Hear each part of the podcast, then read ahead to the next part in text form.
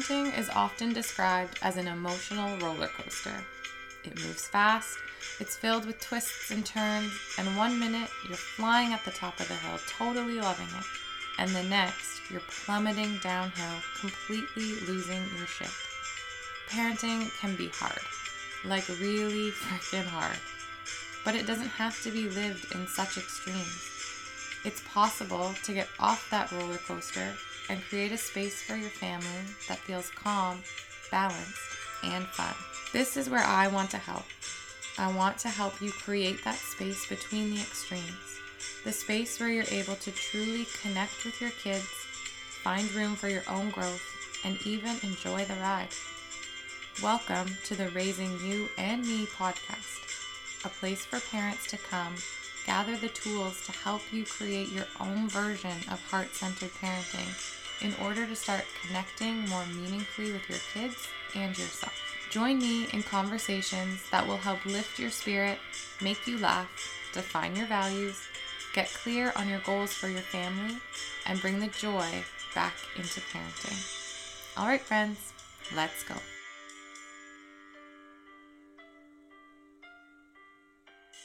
Hi, friends. I'm Erin, a mom to two girls, a coach, a cheesy Christmas movie enthusiast, and your heart centered parenting cheerleader. The holidays are in absolute full swing over here, and something that keeps popping into my newsfeed, it's all over the media, and something that's been on my mind and my heart are these holiday survival guides. They're these how to guides to survive the holidays with our families. This year, 2020, this year that's been like no other, we have all gone into true survival mode. Figuring out the best way to keep us, our loved ones, and our community safe and navigating all of the fallout from this pandemic. There's never been a time in recent history where collectively we've all been in survival mode together. So, in the face of all this, a holiday survival guide that talks about wrapping presents early, time management, and planning make ahead holiday menus feels misguided at best and a little out of touch. The holidays this year are 100% going to look different and feel different. For many people, we're going to be missing our family and our friends, foregoing certain traditions. Maybe your finances took a hit during all of this and you have that added stress. And mental health for everybody is a major concern right now. We are all already in survival mode. So, today, I hope to help you find a way to do a little more than survive this holiday season. Let go of some of the expectations around the holidays, and let's see if we can find those flashes of light that we can carry with us into the new year. With that being said, if you are truly having a mental health crisis right now, please, please reach out for help. You are not alone and you don't have to do this alone. With that being said, if you are not having a mental health crisis, but you feel like you need to have a little bit extra something to help you navigate the holiday season this year, I hope you listen and take something away from this episode. The first area to aim our focus, every year really, but this year especially, is checking and balancing our expectations. We are flooded right now with representations of what the holidays, quote unquote, should be.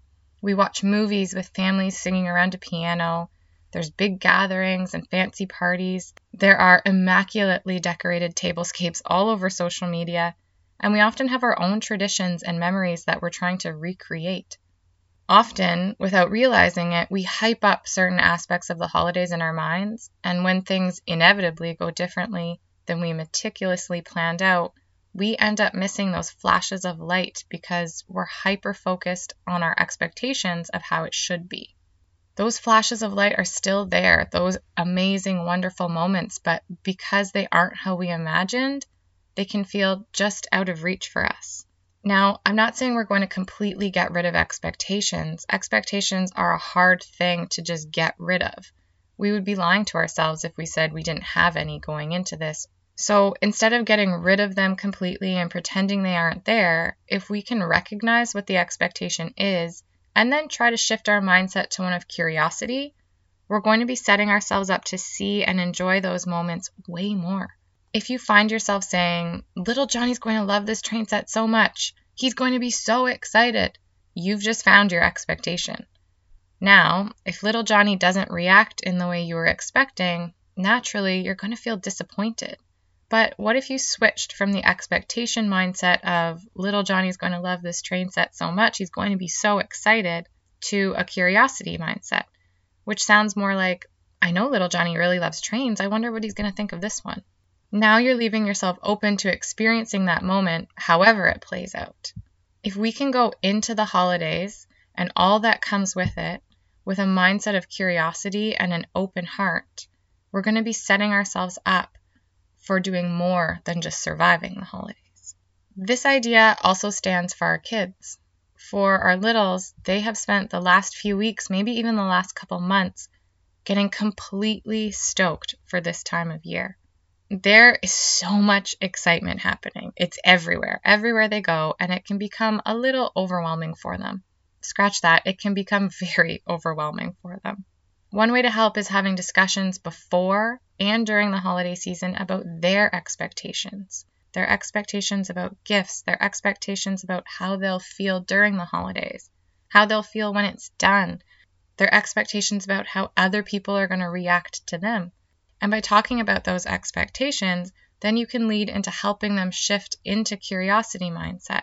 This will be super helpful for them to work on regulating their own emotions during the holiday seasons when everything feels heightened. The time where all this excitement and emotion usually comes to a peak is when it's time for gifts. There is the anticipation of what's in the gift. They can sense our eagerness to see their reaction to the gift. Oftentimes, someone is recording the experience. They may be excited for it to be a certain gift. Maybe they have an expectation of what's in the gift. There can be a lot of pressure around gifts. And the thing is, oftentimes, gift giving and receiving goes exactly the way we were thinking. We get the reaction, the gift is exactly what they were hoping for, all of it goes to plan. But other times, and this is usually where things go a little off the rails, there can be disappointment and letdown. Some kids experience this if they didn't get a certain gift they were excited for, or they thought they were getting a certain gift.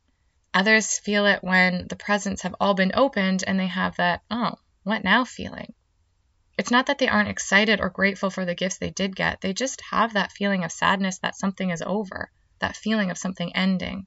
These are all normal feelings for any of us, child or adult. But what can often happen when a child displays some of those normal feelings is that we label them as ungrateful. Their natural display of disappointment hits a nerve with us, understandably so, because we've put so much effort into all of the unseen work of the holidays the planning of gifts, the shopping, the cooking, the wrapping, the hiding gifts until it's time to open them, all of the things that happen behind the scenes to make that one moment happen. And when it's met with disappointment, we feel our own sense of irritation and unappreciation, so we label the child as ungrateful. The thing about that, though, is we can't actually feel an unfeeling. We aren't ungrateful or unhappy. We're disappointed, sad, angry, let down, overwhelmed. The list of the feelings we could be having is long, but an unfeeling isn't one of them. The thing about labeling someone as ungrateful is it's a full stop. Once that's been decided, there's no room for further conversation. There's no space to dig in a little further to get to the real emotion, and definitely no space to find empathy and connection. It's a hard line.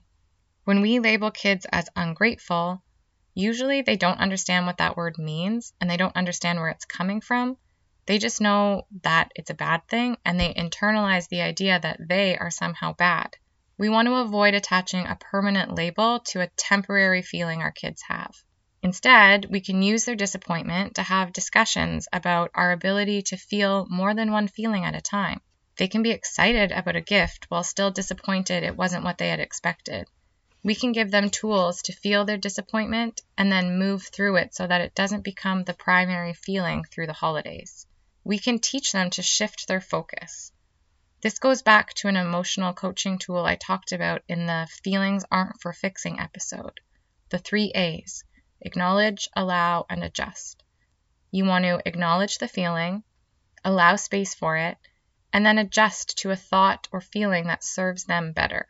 In order to be able to do this, though, especially during the holidays when everything feels supercharged, we have to make sure our own cup is full, which I get it is the most annoying thing someone can say. Like, really? Another thing we have to do right now? But if it gets to the gift giving time and the full swing of the holidays, and we are drained and exhausted and full of expectations of other people, we've set ourselves up for our own disappointment, which is a place that none of us want to be. So, if we're going to do more than just survive the holidays, and I'm talking the whole holiday season, not just one day of it, we have to dig deep into the things that truly fill us up. If you're like me, figuring out what those things are is actually kind of difficult. It took me much longer than I would like to admit to realize that bubble baths are not a form of self care for me. They're actually kind of torture.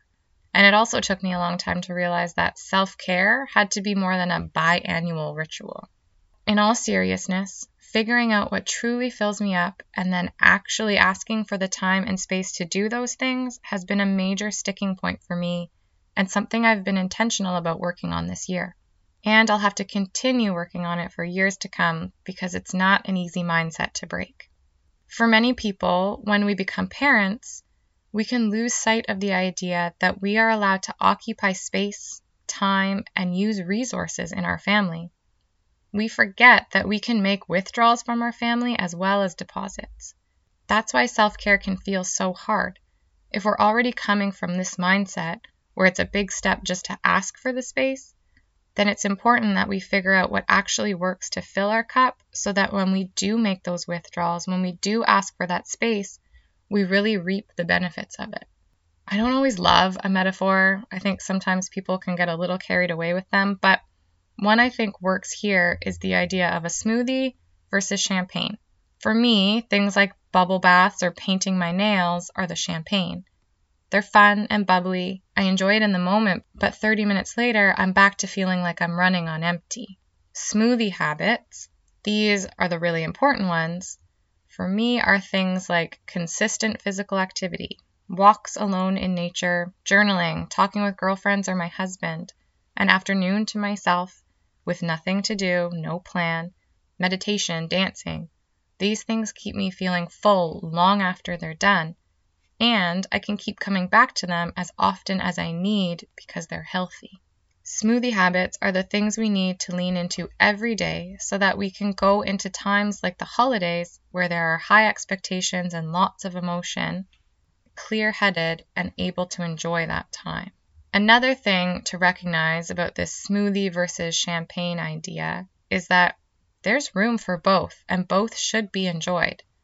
Every so often, that champagne is exactly what you need. You need light and bubbly and fun, and it should be enjoyed guilt free and wholeheartedly. This is not an either or situation. And if you've listened to the other episodes, you'll know how much I dislike choosing sides.